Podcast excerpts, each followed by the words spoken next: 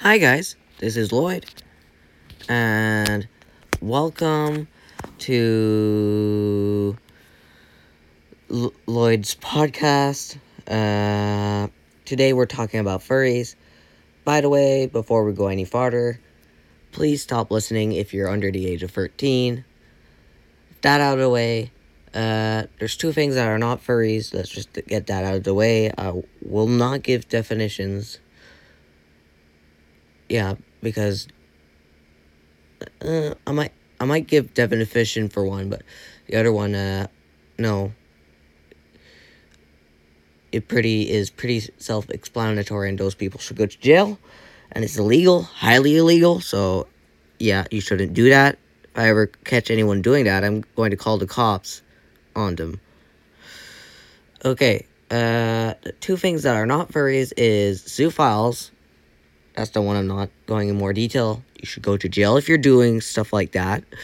Uh, and the other thing is otherkin, people that believe that they are animals. They're not furries. They're they're it's not part of being a fan of anthropomorphic animals. And if you're wondering, why do you keep referring uh furry and anthropomorphic animals like if they're the same thing. Uh, fan of anthropomorphic animals like as they're the same thing. They are. Anthro- if you're wondering, what's anthropomorphic? Anthropomorphic is a term uh, that's basically uh, given to an object, an animal, or a god uh, basically when you give it them human traits. Uh, an, ob- an example of an object, uh, the Great Deku Tree from uh, The Legend of Zelda, that is technically anthropomorphic. It talks. That's a human trait. Uh, what else? Oh. Uh, technically, some animals in real life you could technically say they're anthropomorphic, but it's not the way uh, that the furry fandom imagined them, and uh, yeah, uh, actually, they're not e- even in that much uh, anthropomorphic content anyway. Uh, parrots, they can talk. That's a human trait. Uh, yeah. Technically, you could basically say any bird that can talk can is technically anthropomorphic. I guess monkeys are because they're standing on their two hind legs. Uh, yeah, I'm not going specific specific. Uh, let's go over a few uh, f- few terms. First one we're going over is what is a popufur? As the name implies, popular furry. Okay, next thing. What's a young fur? Uh, a fur typically, uh, you no, it is a furry under the age of sixteen, but some people think it's under the age of twelve. But six, the reason I I think sixteen is uh because uh, they get their license at 16 they can uh, si- sign certain things at 16 they get a lot a lot of rights at 16, I think. Yeah. Uh, like, they get to do a lot more stuff than a kid can do. Uh, yeah. And, uh, yeah. Uh, yeah. Uh, there is also so other reasons why you would consider that young fur uh, there's other reasons. Uh, yeah, I'm not going too much detail. Uh, okay, so, hmm. Oh, persona. What is a persona? A original character made by furries. Uh, usually, there is one to three uh, people, ha- ha- furries usually have one to three personas. One, Uh, sometimes one representing their brand. Uh, they usually have like a personal one, uh, like basically representing them, or they might just make another one as a different species, or might even make that one. But if it was a different species, it can, it's uh there's a lot of things that I'm going to tell uh you. My persona's name is Parky, and uh, he's a folf, obviously anthropomorphic. Uh, uh, he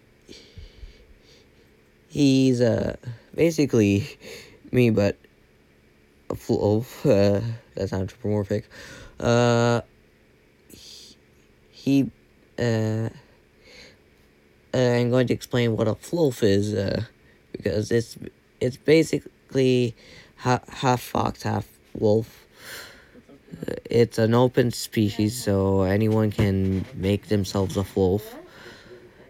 Open species and closed species. What is open species? Basically, as the name implies, open uh, is anyone can use it.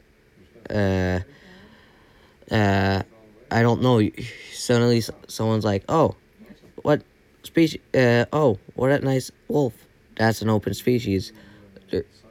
Uh, but uh, I think uh, pro, not a protogen. Uh, protogens are open. Uh, what's the other ones? Uh, anyway, closed species. Uh, you can't you can't make it's uh you can't make. Uh, they're basically copyrighted. Like the only way to get one is through a persona adoption or yeah. If if not, it's uh technic- technically uh, you're infringing on that uh, offer's rights, and uh, yeah, they can uh, you can get in big trouble for that. So don't don't do that, and please don't do this.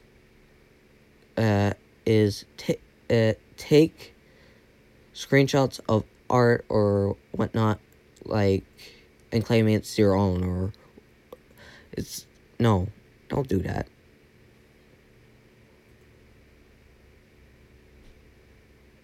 Makes every it, it's not good for it's not good for everyone it, involved, including the person that's doing it. I'm looking at you, young furs. Uh, just don't do it. Everyone will be happy. Uh, because you won't get basically shouted on the internet for for doing that.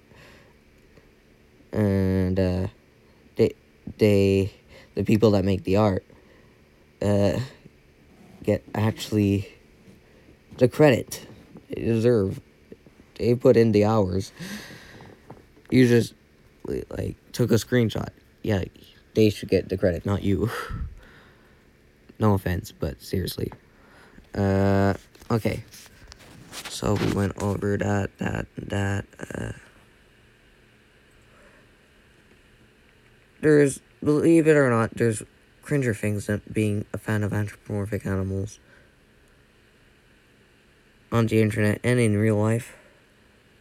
Uh, so yeah, you don't really have to be afraid of being an, a fan of anthropomorphic animals. Uh, okay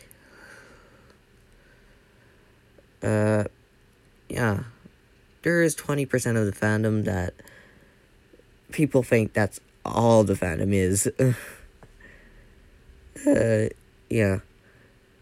Uh, there's another 20% that are, are in the fandom because they like the art, and 60% it's, the remaining 60% is unknown if they're part of that 20% that the whole, fa- uh, a lot of people think that's the the whole fandom. mm, yeah, and uh, or the or they or they're just there for the art and the community. Don't know, and I'm fine with not knowing personally. uh, okay. Don't forget to subscribe to my podcast and to my YouTube channel, please. Uh, have a great day. Uh, the next episode will be on all you need is a Stargate mod. Thanks a lot for listening in.